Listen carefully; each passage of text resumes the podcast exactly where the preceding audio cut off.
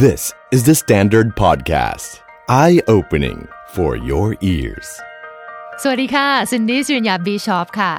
นอกจากจะเป็นนางแบบนักแสดงพิธีกรแล้วก็ working woman แล้วซินดี้ก็ยังเป็นคุณแม่ของลูกๆอีกสองคนด้วยนะคะ ซึ่งการเป็นแม่ก็เป็นหน้าที่ที่ยิ่งใหญ่มากๆ แต่บางทีก็สร้างปัญหาให้กับผู้หญิงอย่างเราๆได้นะคะ ถ้าหากเราขาด balance ค่ะ Balanced Mama with Cindy Bishop. Presented by ฮาชิผู้เชี่ยวชาญด้านการล้างจมูก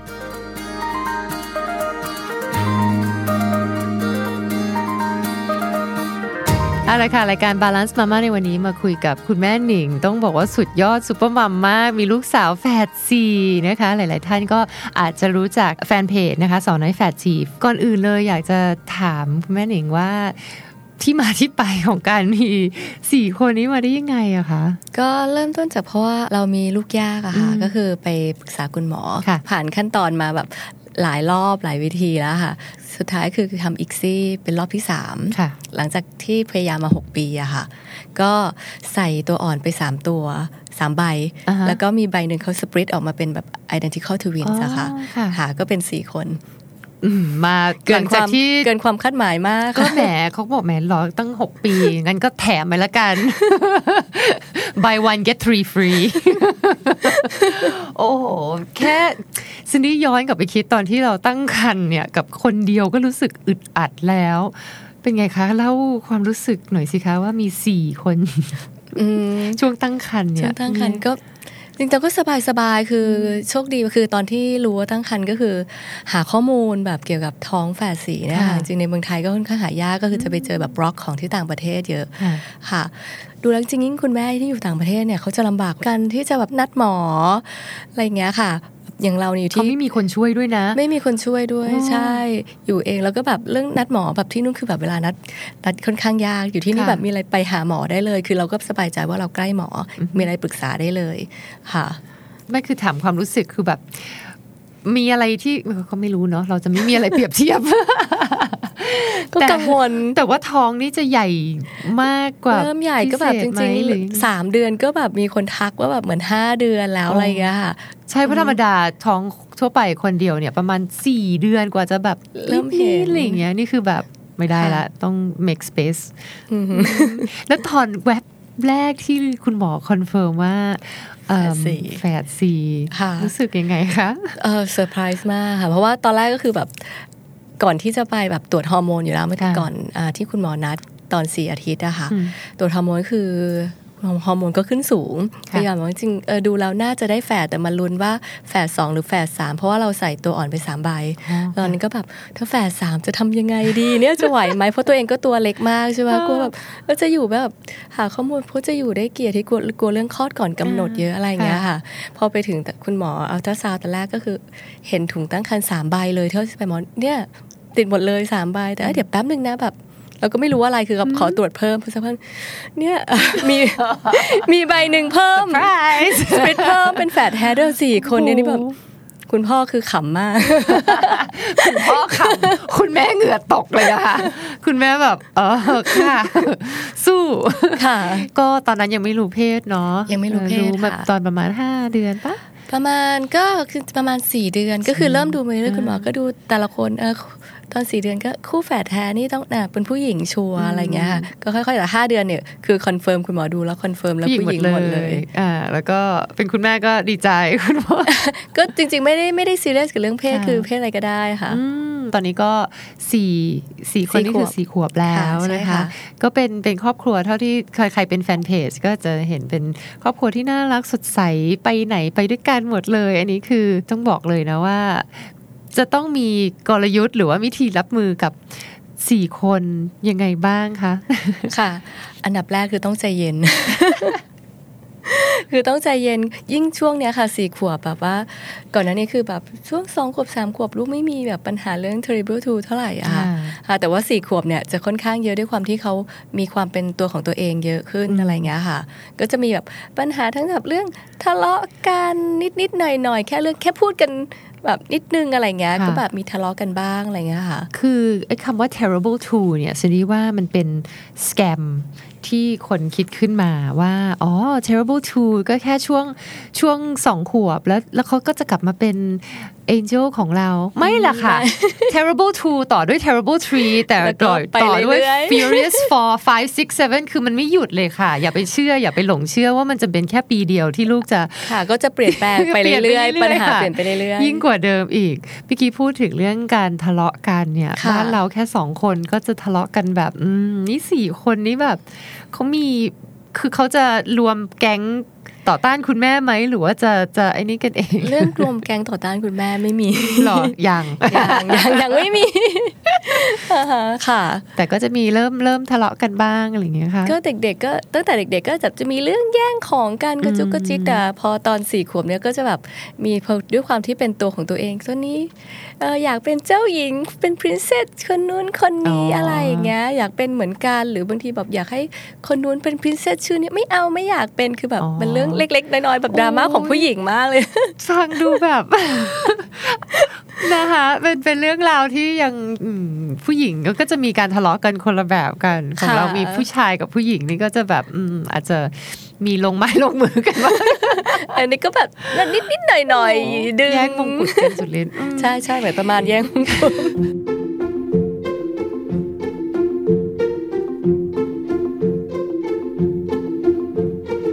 แล้วคุณหนิงถ้าให้อธิบายความเป็นแม่ของตัวเองนี่เป็นแม่แบบไหนคะ เป็นเจ้าระเบียบหรืออารมณ์ดีหรือชิวอืมเป็นคนชิวๆค่ะอืมสบายๆค่ะค่ะ แต่ว่าอันนี้ก็จริง ๆ แล้วแต่สถานการณ์ แต่ว่าแบบหมายถึงพื้นฐานแล้วจะเป็นคนแบบคนอารมณ์ดีชิวๆอะไรอย่างเงี้ยค่ะๆอืมเข้าใจว่าเป็นคนชิลแต่มันก็ต้องมีโมเมนต์ที่ เฮ้ยไม่ไหวจริงจะเป็นเพราะว่าแบบเรื่องเอ่อถ้าช่วงไหนงานเยอะอย่างเงี้ยค่ะเวลาเราน้อยอะไรเงี้ยค่ะอืมเราก็ค่อนข้างเครียดก็อาจจะแบบมีบ้างที่แบบเหนื่อย แต่ว่าจะใช้วิธีก็คือเราก็จะเงียบไว้ก่อนคือ พยายามแบบควบคุมอารมณ์จัดการอารมณ์ของตัวเองอืมค่ะ อันนี้คือเรามาพูดกันตรงนี้ เพราะว่าเชื่อว่าความเป็นแม่เนี่ยหลาย ๆ คนก็จะพยายามคิดว่าฉันจะต้องเป็นแม่แบบนี้ ฉันจะต้องเป็นแม่ที่ perfect ลูกมีปัญหาอะไรเราสามารถที่จะคุยกับเขาได้ตลอดเวลา แต่ความเป็นจริงแล้วเนี่ย มันไม่ใช่ใช่ไม่ใช่แล้วมันโอเค คือสิ่งที่ซินดี้อยากจะ ให้ผู้ฟังเขาเข้าใจตรงนี้คือมันแบบไม่มีไม่มีความเป็น perfect mom ได้ตลอดเวลา ทุกค่ะคนคนก็มีความกดดันหรือมีอาจจะมีปัญหาอะไรต่างๆ เข้ามาแน่นอนมันเป็นธรรมชาติ เพียงแต่ว่าอยากจะรู้ว่า เออ แล้วพอมันมีความเครียดหรือว่ามีอารมณ์เนี่ยเข้ามาเนี่ยเรารับมือกับมันยังไง ยกตัวอย่างเช่นซินดี้เนี่ยคือรู้ตัวเองว่าถ้าช่วงเนี้ยไม่ได้นอน ช่วงนี้ทำงานเยอะ หรือมีเรื่องปัญหาอะไรที่เราต้องจัดการเนี่ยเราต้องจับอารมณ์ของตัวเองให้ได้ เพราะว่าถ้าเราไม่มีสติกับมันเนี่ย เราก็อาจจะลูกเข้ามาในช่วงที่กำลังตอบอีเมลอะไรอย่างเงี้ยก็จะมีแบบอย่าพิ่งไม่มีเวลาอะไรอย่างเงี้ยซึ่งเราไม่อยากจะให้โมเมนต์นั้นเกิดขึ้น เพราะฉะนั้นก็เรามีวิธีจับอารมณ์ตัวเองยังไงบ้าง หรือว่า prevent ก่อนที่มันจะไปถึงจุดนั้นยังไงคะอืมเอ่อน่าจะเป็นการใช้ prevent ก่อนที่จะถึงจุดนั้นค่ะมากกว่ารู้ว่าถ้าเป็นช่วงเครียดๆเราก็จะต้องพยายามแบบตั้งสติตั้งสติอะค่ะอืมอือหือไม่ให้อารมณ์ขุ่นมัว เพราะยิ่งอืมพอเวลาเครียดๆหรือลูกทะเลาะกันหรือแบบค่ะพอสี่คนเข้ามามามีมามีคือแบบแย่งกันตลอดเวลาอย่างเงี้ยเราจะแบบ เราไม่สามารถแยกแยกประสาทแยกโอ้โหแยกตรงนั้นได้ ใช่ นี่ขนาดเราแค่สองคนเนี่ย หรือว่ามีเสียงอะไรมาเนี่ย เราใช่มันจะเป็นมันจะเป็นอารมณ์ที่แบบ เดี๋ยวเดี๋ยวเดี๋ยวเดี๋ยวขอแม่คิดแป๊บหนึ่งว่าจะรับมือกับปัญหาของคนนี้ยังไงใช่หรืออะไรอย่างคือเงี้ยจะพูดแทรกกันแล้วแบบใช่ทุกคนต้องการเวลาตลอดเวลายิ่งแบบช่วงถ้าเรางานยุ่งๆ เราจะมีเวลาให้เขาน้อยไงค่ะค่ะพอกลับมาทุกคนก็จะแบบมาลุมมาเล่าเรื่องที่โรงเรียนถามอืมนู่นถามนี่หรืออะไรเงี้ยค่ะอืมก็ ต้องพยายามตั้งสติมากๆ แล้วก็ทุกคนหยุดอะทีละคนนะ ก็แต่ว่าก็ค่อนข้างยากยากทุกคนยากก็อยากจะคุย ใช่ ก็ก็ค่ะอาจจะตรงนั้นเนี่ยอาจจะต้องคุณแม่ที่อาจจะอยู่ในสถานการณ์แบบนี้อาจจะต้องมีสติกับสิ่งที่เรากำลังทำเช่น อะ ตอนเนี้ยเรากำลังจะไปหาลูก ให้ทิ้งโทรศัพท์ข้างนอก หรืออะไรก็แล้วแต่ที่เรากำลังคิดอยู่ให้เบรกไว้ก่อน เพราะว่าเราไม่มีทางที่จะไป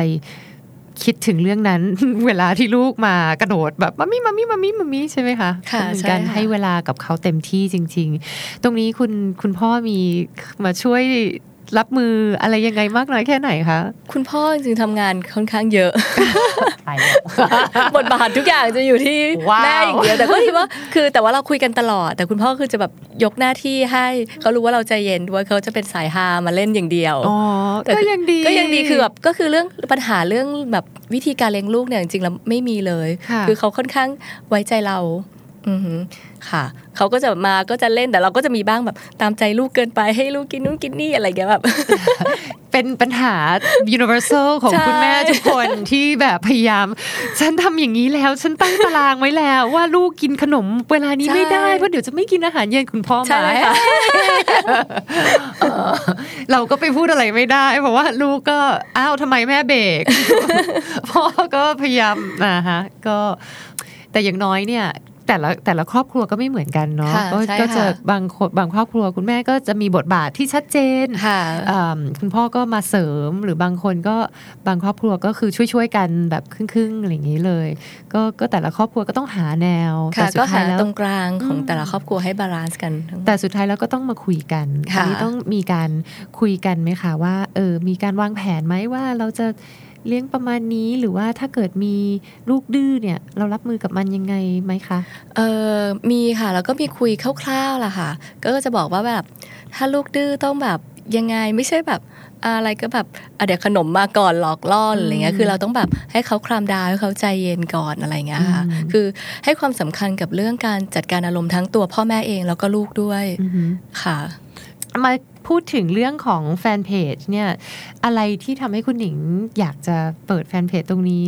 จึงเริ่มแฟนเพจมาจากคือของเราเป็นพอเป็นแฝดสี่คือมาจากเพื่อนเพื่อนเพื่อนของญาติญาติของคุณตาคุณยายอะไรเงี้ยค่ะทุกคนคือแบบพอมาอยากเห็นรูปหลานอะไรเงี้ยค่ะอยากหลานรูปแฝดสี่เป็นยังไง ตอนแรกก็คือเริ่มจากการส่งไลน์ให้แม่แล้วก็แบบทุกคนก็จะแบบมาตามทั้งแม่แม่สามีแม่ตัวเองเพื่อนหรืออะไรเงี้ยแล้วก็แบบเอาเยอะเออค่ะแล้วก็แบบบางคนก็จะมาตามใน Facebook ตัวเองแต่ Facebook ตัวเองตอนแรกคือจริงๆเป็นคนไม่ค่อยลงอะไรเรา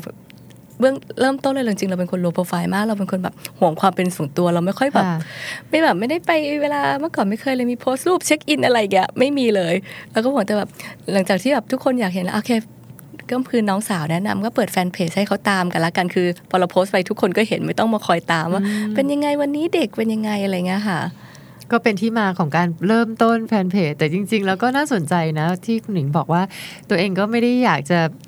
แบบให้พิเศษอะไรบ้างใช่หรือว่าแต่เพื่อนเราบางทีก็อาจจะแบบไม่ได้อยากเห็นหรืออะไรเงี้ยก็ให้สำหรับคนที่แบบอยากมีรู้คนดูเห็นอยากเห็นครับเพราะการที่คุณแม่คนตัวเล็กๆคนหนึ่งที่แบบเออมีลูกสาวแฝดสี่เนี่ยเป็นเป็นเรื่องที่ที่คือหนึ่งน่ารักมาก ทุกคนอยากจะเข้ามาดูความน่ารักของน้องๆทุกคน แล้วก็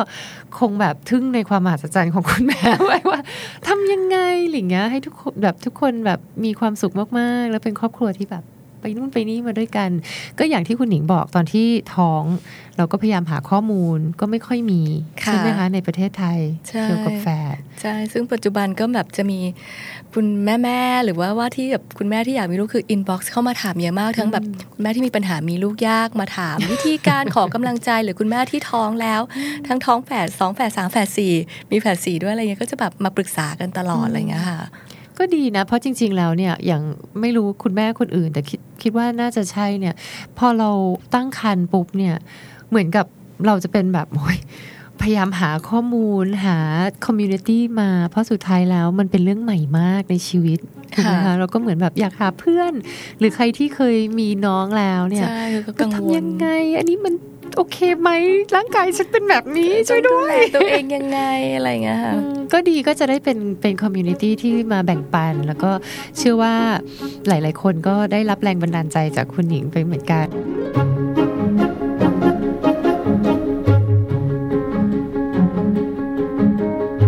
แล้วพอเราทำเกี่ยวกับโซเชียลมีเดียมันเป็นแฟนเพจที่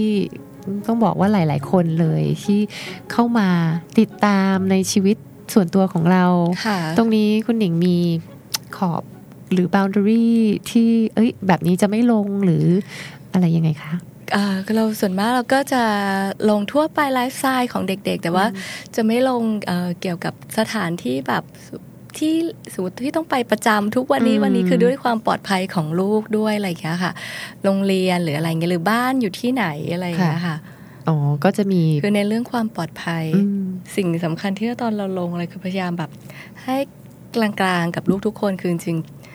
ก็จะมีเรื่องแบบเรื่องการเปรียบเทียบที่เราค่อนข้างคอนเซิร์นเยอะสำหรับยังไงลูกคะแฝดอืมก็จะมีแบบบางทีทั้งออกไปหรือว่าในการคอมเมนต์แบบ คนนี้น่ารักที่สุดหรืออะไรอย่างเงี้ยอ๋อคือเราไม่อยากให้มีผลกับเขา คือจริง ๆ ตอนนี้เขายังไม่รู้เรื่องอืมแต่ถ้าแบบตอนโตคือทั้งทั้งไปที่โรงเรียนหรือสังคมข้างนอกอะไรเงี้ยทุกคนอืมจะแบบก็จะชอบอุ้ยคนไหนคนคนโตคนไหนเก่งที่สุดหรืออะไรเงี้ยค่ะอ่าอือฮึก็คือเราก็จะพยายามคือเราจะแบบเหมือน เป็นกลุ่มไม่ได้ present อะไรสำหรับให้เราก็จะบอกลูกลูกแต่ละคนมี character ของตัวเอง มีนิสัยของตัวเองอะไรเงี้ยค่ะ อันนี้อันนี้เป็นข้อที่น่าคิดเหมือนกันนะ เพราะว่าสังคมของเราเป็นสังคมของการเปรียบเทียบ ใช่ใช่มันมันมันเป็นสัญชาตญาณของคนอยู่แล้ว แต่ว่าพอมันอยู่ในอะไรที่มัน โซเชียลหรืออะไรก็แล้วแต่มันเหมือนแบบมันทวีคูณค่ะแล้วเราบางทีเราไม่ได้คิดแต่เราทำอืมซึ่งตรงเนี้ยก็น่าสนใจตรงที่ว่าที่คุณหนิงบอกคือโอเคแฝดสี่ก็จะมีความเปรียบเทียบเกิดขึ้น แต่แม้แต่เราที่เป็นคนทั่วไปก็จะเปรียบเทียบกับคนนู้นคนนี้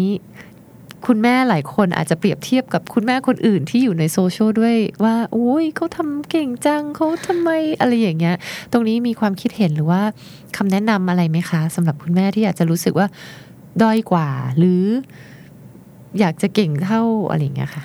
อืมคือทุกคนนะมีความไม่เหมือนกันนะคะค่ะคือเราก็ดูทั้งจุดดีของตัวเองจุดด้อยของตัวเองอืมมองคนอื่นที่เขาแบบเหมือน อย่าง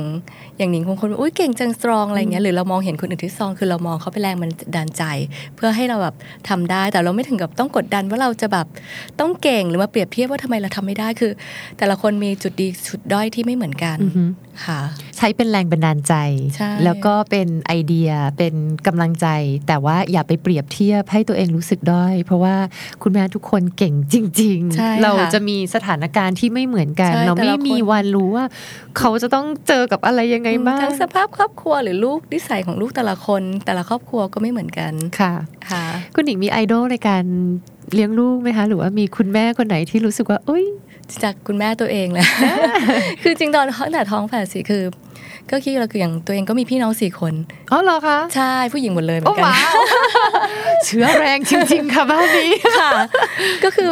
หรือว่าเราก็มองทั้งแบบ คนสมัยก่อนแบบรุ่นอืมคุณปู่คุณย่าทุกคนที่เขามีลูกเยอะๆคือเขาก็เลี้ยงลูกได้ตั้งแต่ตอนท้องเราไม่เคยกังวลเรื่องว่าเราจะแบบเลี้ยงไหวไหมหรืออะไรกังวลแค่แบบเอ่อตอนท้องคือกังวลเรื่องแบบสุขภาพแบบออกมา เพราะเราเป็นเรื่องที่เราควบคุมไม่ได้อะไรอย่างเงี้ยค่ะอืมแต่ว่าเรื่องแบบเรารู้อยู่แล้วว่าต้องยุ่งค่ะ ต้องเยอะคือเราทำใจเราแบบเตรียมตัวไว้อยู่แล้วค่ะซึ่งคนสมัยก่อนเขาก็เลี้ยงได้อะไรอย่างเงี้ยนั่นน่ะสิอืมคือเราไม่เคยคิดว่ามันจะแบบยากเกินความสามารถเราแต่ว่าก็ไม่ได้คิดว่าง่ายนะคะ แต่ว่าทุกอย่างว่าไม่ยากไม่ไม่ยากเกินความสามารถเราทุกอย่างแบบการเลี้ยงลูกหรือการเป็นแม่เป็นการที่แบบ เราต้องแบบเรียนรู้ไปพร้อม ๆ กันอ่ากับลูกเพ ราะว่าถึงคนที่จะไปอ่านหนังสือมาลูกเราก็ไม่ได้เป็นแบบนี้อืมทั้งนิสัยตัวเองคือ มันต้องค่อย ๆแบบเรียนรู้กันไปค่ะลูกก็เรียนรู้จากเรา เราก็เรียนรู้จากลูกว่าวิธีที่เราใช้หรืออะไรต่างๆ อันไหนที่แบบเหมาะสมกับลูกเรา อันนี้ก็เป็นธีมที่เราฟังพูดมีคุณแม่หลายคนพูดเหมือนกันต้องเรียนรู้ไปเรื่อยๆ ไม่มีค่ะตำราไหนทำที่ควาจะมมารู้จักตอบโจทย์ทุกอย่าง แล้วคุณหญิงได้มีอะไรที่เรียนรู้จากลูกๆบ้างไหมเอาแบบ จริง ๆ คือ หนึ่งว่าจากลูกคือจากเด็กทุกคนนะคะคือความแบบความสดใสความอ่าอารมณ์ดีคือแบบเขาเห็นอะไรก็แบบตื่นเต้นคือเราคือด้วยความที่เราเป็นผู้ใหญ่มีเรื่องคิดเยอะอะไรอย่างเงี้ยค่ะ เราก็จะแบบเหมือนการที่จะเห็นอะไรขำคันหรือใครเครียดอะไรเงี้ยมันแบบเหมือนน้อยกว่าเด็ก มีอะไรฮาๆไหมที่จริงๆก็เด็กๆทุกคนหนูว่าเชื่อว่าเด็กๆทุกคนมีอยู่แล้วตลกอ่าตลอดเวลา ซึ่งการที่เราได้อยู่กับเด็กเนี่ยค่ะก็ทำให้เราแบบเหมือนแบบคลายเครียด จริงๆนะมองพยายามมองดึงจุดดีอืมคือจงช่วงยุ่งก็แบบโอเคแป๊บนึงปุ๊บอะปัดไปไปแต่ช่วงช่วงที่ขำขันช่วงที่แบบเด็กๆเขาแบบรักกันอะไรอย่างเงี้ยอ่าค่ะ ก็ทำให้เราแบบอืมแบบชื่นใจค่ะค่ะ ก็เป็นกำลังใจที่ดีสำหรับคุณแม่ working woman หลาย ๆ ท่านที่อาจจะแบบมีเรื่องให้คิดเยอะเนี่ย ถ้าเกิดเราได้ปล่อยตรงนั้น แล้วก็ได้ใช้เวลากับลูกแบบจริง ๆ ฟังที่เขาพูดฟังคำที่เขาพูดออกมา บางทีมันก็ทำให้เราได้ปล่อยค่ะเหมือนหรือเหมือนเราย้อนกลับไปใช่อีกทีนึงแล้วมันก็เป็นอะไรงี้ยการเติมพลังที่ดีเหมือนกันว่าสิ่งที่สำคัญที่สุดในชีวิตของเราตอนนี้คือเขาค่ะถูกไหมคะ คุณหญิงมีลูกทั้ง 4 คน เชื่อว่าเวลาในแต่ละวันเนี่ยมันก็จะทุกแบ่งออกค่อนข้างเยอะสำหรับโดยรวมแล้วแล้วก็ แต่ละคนด้วยเรามีโมเมนต์ที่อยู่กันแค่2ต่อ2 กับน้องแต่ละคนไหมคะอันนี้สำคัญไหมคะค่ะ ก็สำคัญมีบ้างเพราะทุกคนแบบอืมต้องการเวลาจากแม่เวลาเขาอยู่ด้วยกันเขาก็จะแบบเป็นพยายามใช่หรือว่าบางคนเขาจะเสียงดัง ยิ่งจะเสียงดังแบบเหมือนใครเสียงดังกว่าเพื่อจะได้แบบให้คุณแม่หันไปมองหรืออะไรอย่างเงี้ยค่ะเราก็พยายามแบบหาเวลาเออมาเล่นกันแบบ 5 นาที 10 นาทีคือฟังเขาคุยถามทีละคนอะไรอย่างเงี้ยค่ะอืมอันนี้ซิได้ ให้ความสำคัญกับตรงนี้ขนาดเราแค่สองคนเนี่ยแต่พยายามที่จะให้ทั้งสองคนได้มีเวลาสองต่อสองจะเป็นซินดี้กับลูกสาวหรือว่าคุณพ่อกับลูกชายอะไรอย่างเงี้ยเพราะว่า เขาจะได้รู้สึกว่าเขาอะมีความหมาย ใช่ค่ะ ด้วยไม่ใช่ว่ากลมกลืนไปกับใช่ทุกพี่คนน้องคนอื่นเราก็ต้องจำดีเทลจำความสำคัญจำความชอบของแต่ละคนอืมให้ได้ เรารักทุกคนเหมือนให้เขารู้ใช่ว่า แล้วเราก็จำของทุกคนได้ ทั้งความชอบหรือแบบเรื่องราวที่เขามาเล่าให้ฟังอะไรอย่างเงี้ยค่ะ ถามว่าแล้วอย่างเงี้ยคุณหนิงให้เวลากับตัวเอง ให้เวลาแบบที่เป็นเวลาของฉันเลยแบบได้ดูแลตัวเอง ไม่ว่าจะเป็นอือฮึเรื่องสุขภาพความสวยความงามหรืออะไรอย่างงี้ไหมคะเอ่อ พยายามหาจริงเดี๋ยวแม่ทุกคนน่าจะได้ประเมื่สอบไหร่ปัญหาคะน่าจะประสบปัญหาดียิ่งแบบช่วงแรก ๆ ของแบบอืมตอนแบบเพิ่งลูกอ่อนอะไรเงี้ยจะแบบเราต้องค่อย ๆ ปรับหาเวลาปรับปรับหาแบบความบาลานซ์ก่อนเราจะบาลานซ์ค่ะได้คือช่วงแรกจริงๆเราทุกอย่างเราแบบคิดที่ลูกหมดเลยอืมค่ะ concentrate ไปที่ลูกหมดเลยก็แบบมันก็เรียนรู้ทั้งตัวเองด้วยอะค่ะ ค่อยๆ ปรับ ค่อย ๆ ปรับไป ซึ่งจริง ๆ แล้วแบบคือก่อนก่อนหน้านี้คือเราก็เป็นคนทั้งแบบ เออเป็นคน active ชอบไปทำนู่นทำนี่อยู่เฉยๆไม่เป็นแล้วคือค่ะชอบออกกำลังกาย คือพอมีลูกปุ๊บเราก็ออกไปไหนไม่ได้เลยค่ะเห็นดูเอ่อ Facebook Instagram คนนู้นไปออกกำลังไปทานนู่นทานนี่ก็แบบโอเคเท่ากับเราหมดไปแต่ก็คือต้องใช้เวลาค่ะหมายถึงว่าใช้เวลาให้ตัวเองค่อยๆ ปรับตัวด้วย แต่ตอนนี้ก็มีเวลาให้กับตัวเองมากขึ้น อืมเป็นช่วงไม่อะค่ะ คือคำตอบคือไม่อะค่ะๆก็ไม่อยู่ดีแต่ก็แบบอาจจะแบบทั้งการเรื่องดูแลสุขภาพเนี่ยเรื่องค่ะอาหารเราดูแลอยู่แล้วอืมออกกำลังกายแล้วก็พยายามทำตัวแบบใช้ชีวิตประจำวันเนี่ยให้แอคทีฟแล้วก็แบบออกกำลังกายที่บ้านค่ะอืมช่วงลูกหลับลูกตื่นอะไรอย่างเงี้ยจะเก็บเวลาเอา จริง ๆ แล้วคุณแม่ที่ต้องการออกกำลังกายเนี่ยจะมาใช้ข้ออ้างว่า มีลูกไม่มีเวลาจริง ๆ แล้วมันมันสามารถที่จะออกไปกับกิจวัตรประจำวันของเราได้ด้วยเหมือนกันเนาะถ้าเรามีแบบความคิดครีเอทีฟนิดๆอะไรอย่างเงี้ยใช่ก็สามารถใช่เราก็เหมือนแบบจะให้เราแบบมีเวลาแบบคนอื่นแบบบางไปทีเราอ่านคนอื่นเข้าแบบอ่าต้องมีเวลาวิ่งอย่างน้อย 40 นาทีชั่วโมงหนึ่งถึงจะไม่ถึงว่าเราขอให้ได้แบบ 10 นาที ไปเรื่อยๆช่วงว่างหรือ5นาที10นาทีแบบก็ยังโอเค การค่ะวิ่งตามลูกแฝดสี่คนก็น่าจะเป็นเอ็กซ์ไซส์ก่อนอุ้อมอกลูกกำลังกายที่ดีคาร์ดิโออย่างหนึ่งเลยละกันเหมือนกันนะจค่ะริงๆการเลี้ยงลูก ถ้าเกิดเราเป็นคุณแม่ที่แอคทีฟทำกิจกรรมอะไรกับเขาเนี่ยชวนมัลูก็กป็เต้นการอะไรอย่างเงี้ยใช่ใช่มันมีทางอยู่ที่ว่าเราให้ความสำคัญกับกับมันมากน้อยแค่ไหนใช่ไหมค่ะคะสุดท้ายแล้วอยากจะให้คุณหนิงเอ่อเล่าถึงบทเรียนสำคัญที่เราได้จาก ความที่เราได้มาเป็นคุณแม่ค่ะบทเรียนสำคัญเลยคือการมีลูกได้ทำให้เรารู้ว่าเราแบบมีความสามารถหรือมีอะไรที่แบบ ที่เราไม่เคยรู้มาก่อนหลาย ๆ อย่างเป็น super ทั้งเรื่อง woman ความเลยอดทน ความแข็งแรงหรือว่าความคิดต่าง ๆ แบบวิธีการแก้ปัญหาหรืออะไรอย่างเงี้ยค่ะอือหือทำให้เราหันมารักตัวเองมากยิ่งขึ้นด้วย ว่าถูกต้องค่ะคุณเราแม่เนี่ยเฮ้ยสุดยอดเหมือนกันนะ ใช่ไหมคะค่ะเย่ดีใจจังเลยค่ะ ก็จริงๆแล้วน่าจะเป็นกำลังใจให้กับคุณแม่หลาย ๆ ท่านเลยว่าเนี่ยทำได้นะ แล้วก็ให้มีความสุขกับการการที่เป็นคุณแม่เยอะๆนะคะค่ะขอบคุณมากค่ะค่ะขอบคุณค่ะ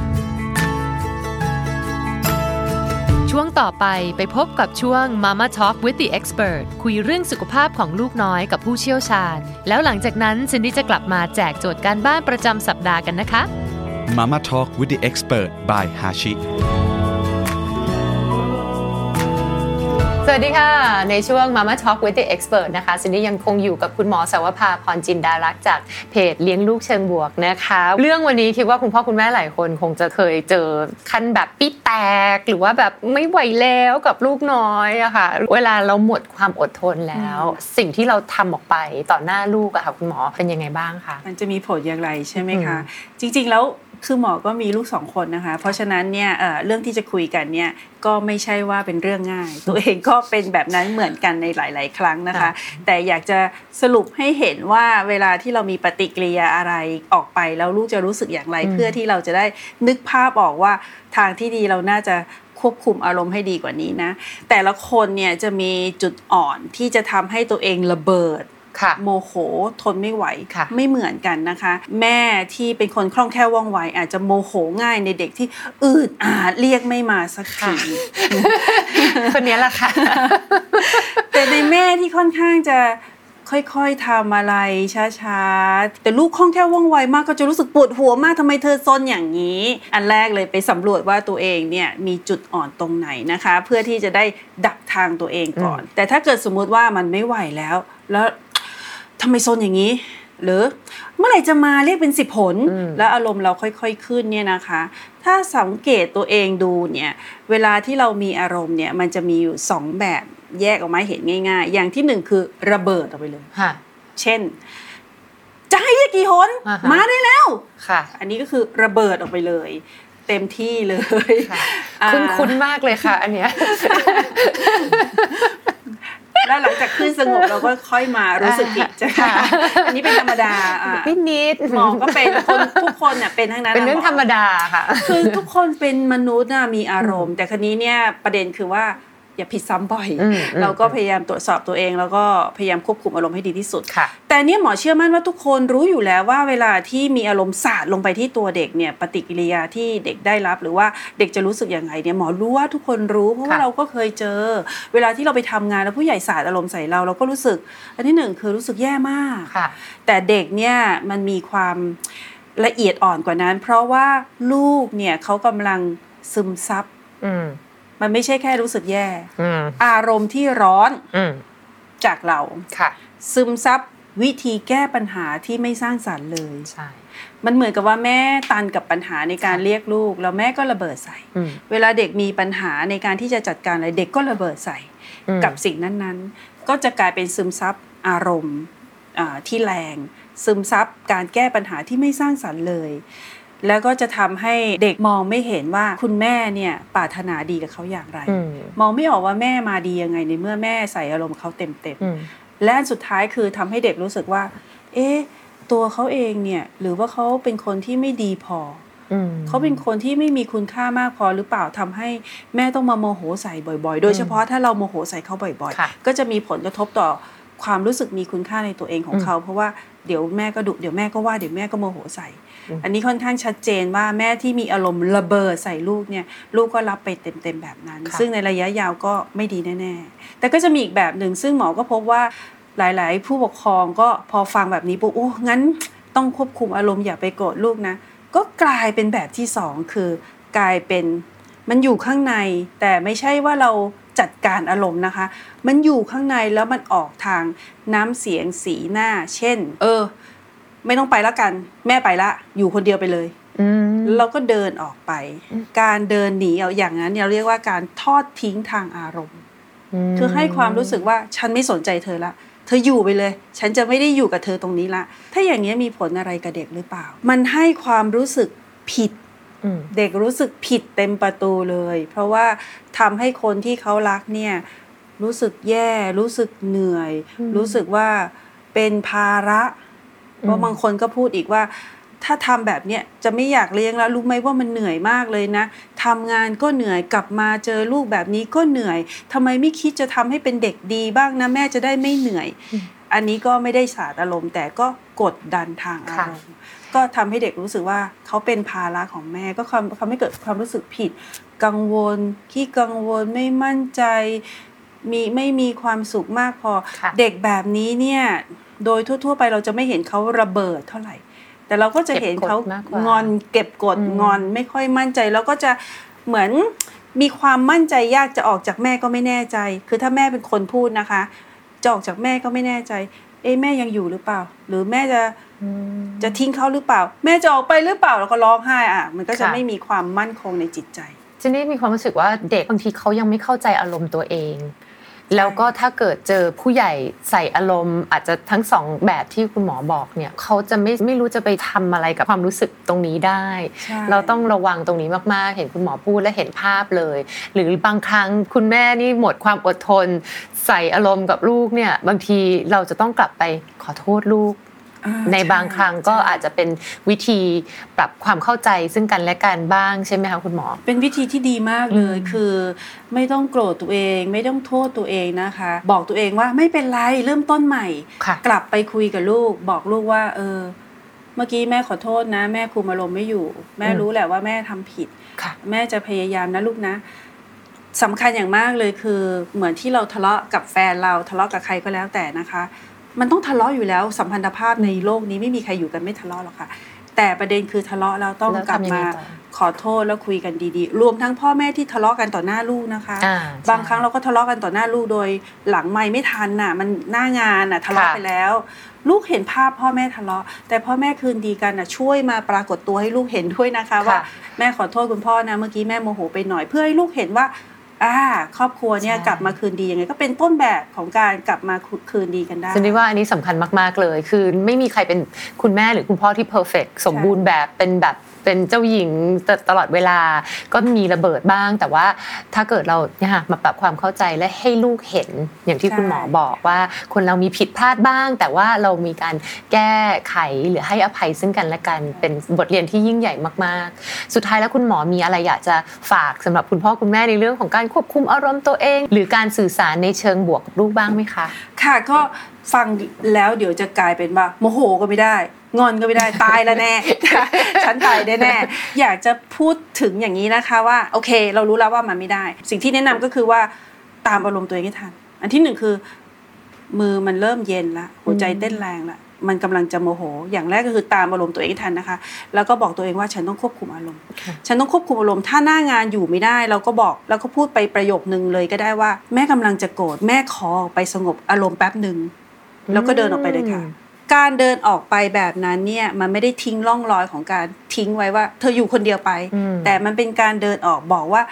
แม่ต้องการเวลาและสเปซอย่างเงี้ยหมอคิดว่าลูกเขาเข้าใจนะ เผลอๆลูกแบบคิดได้ กลับมาเป็นอีกคนหนึ่งก็ได้นะคะ อันนี้ก็อาจจะได้ได้ผลเหมือนกันนะคุณแม่อุดคุณแม่ไปแล้วนี่คือแบบแสดงว่าซีเรียสแล้วอะไรเงี้ยก็เป็นอีกหนึ่งคำแนะนำที่ดีมากๆเลยนะคะ เดี๋ยวซันนี่จะขออนุญาตไปใช้ก่อนอื่นเลยต้องจับ อารมณ์ตัวเองให้ได้ อันนี้อยู่ที่เราจะต้องมีสติมีความออยู่กับปัจจุบันด้วยนะคะ คุณพ่อคุณแม่ว่ากำลังจะไปแล้วโอเค วันนี้ก็ขอบคุณคุณหมอมาก ๆ เลยนะคะ ที่ให้ข้อคิดและก็ข้อมูลดีๆ กับช่วง Mama Talk with the Expert ค่ะ ขอบคุณมากค่ะ ฮาชิ ผู้เชี่ยวชาญด้านการล้างจมูก วันนี้เราพูดถึงเรื่องของการเปรียบเทียบกันค่ะ หลาย ๆ ครั้งนะคะ ที่คุณแม่เข้าใจแล้วก็รู้ว่าเราไม่ควรเปรียบเทียบลูกของเรากับลูกคนอื่น ทีนี้วันนี้ซินี่จะมาบอกให้คุณแม่ อย่าเปรียบเทียบตัวเองกับคุณแม่คนอื่นด้วยนะคะ โดยเฉพาะในโลกของโซเชียลมีเดียหลาย ๆ ครั้งนะคะที่เรารู้สึกว่าวันนี้อาจจะแบบกำลังเครียดเรื่องนู้นเรื่องนี้หรือว่าอาจจะรู้สึกไม่ค่อย happy เท่าไหร่นะคะ แต่เราไปเปิดดูโซเชียลมีเดียเห็นแต่รูปคุณแม่ท่านอื่นอู้สวยเช้ง perfectออกไปทำกิจกรรมกับลูกแต่งหน้าทำผมสวย ตั้งแต่หัวจรดเท้า เราก็จะยิ่งรู้สึกไม่ค่อย happy กับตัวเอง หรือว่าชีวิตของเรานะคะ เพราะฉะนั้นการบ้านของอาทิตย์นี้ ถ้าเกิดคุณแม่อยู่ในอารมณ์ที่อาจจะไม่ได้ดีสักเท่าไหร่ หรือว่าเป็นช่วงเวลาที่อาจจะมีปัญหากวนใจเนี่ยหยุดเล่นโซเชียลมีเดียไม่ต้อง เปิดเลยค่ะ Facebook Instagram แล้วเอาโทรศัพท์เนี่ยไปวางไกลๆ ใช้เวลานี้อยู่กับตัวเองอยู่กับลูก แล้วก็หาช่วงเวลาดีๆเนี่ยมาทำให้เรารู้สึกสบายใจขึ้น แล้วค่อยไปเปิดดูโลกของคนอื่นค่ะ เพราะหลายๆ ครั้งไอสิ่งที่เราเห็นเนี่ยมันก็ไม่เป็นจริงเท่าไหร่หรอกค่ะติดตามพอดแคสต์ Balance Mama กับ Cindy ได้นะคะ เราจะเจอกันที่นี่ทุกสัปดาห์ทาง The Standard Podcast ค่ะ และถ้าใครมีหัวข้อไหนที่อยากจะพูดถึง หรือว่าอยากจะแชร์ประสบการณ์ของคุณ หรือมีคำแนะนำให้กับซินดี้ส่งมาได้เลยนะคะที่ podcast at the standard co นะคะ แล้วเจอกันค่ะ The Standard Podcast Eye Opening for Your Ears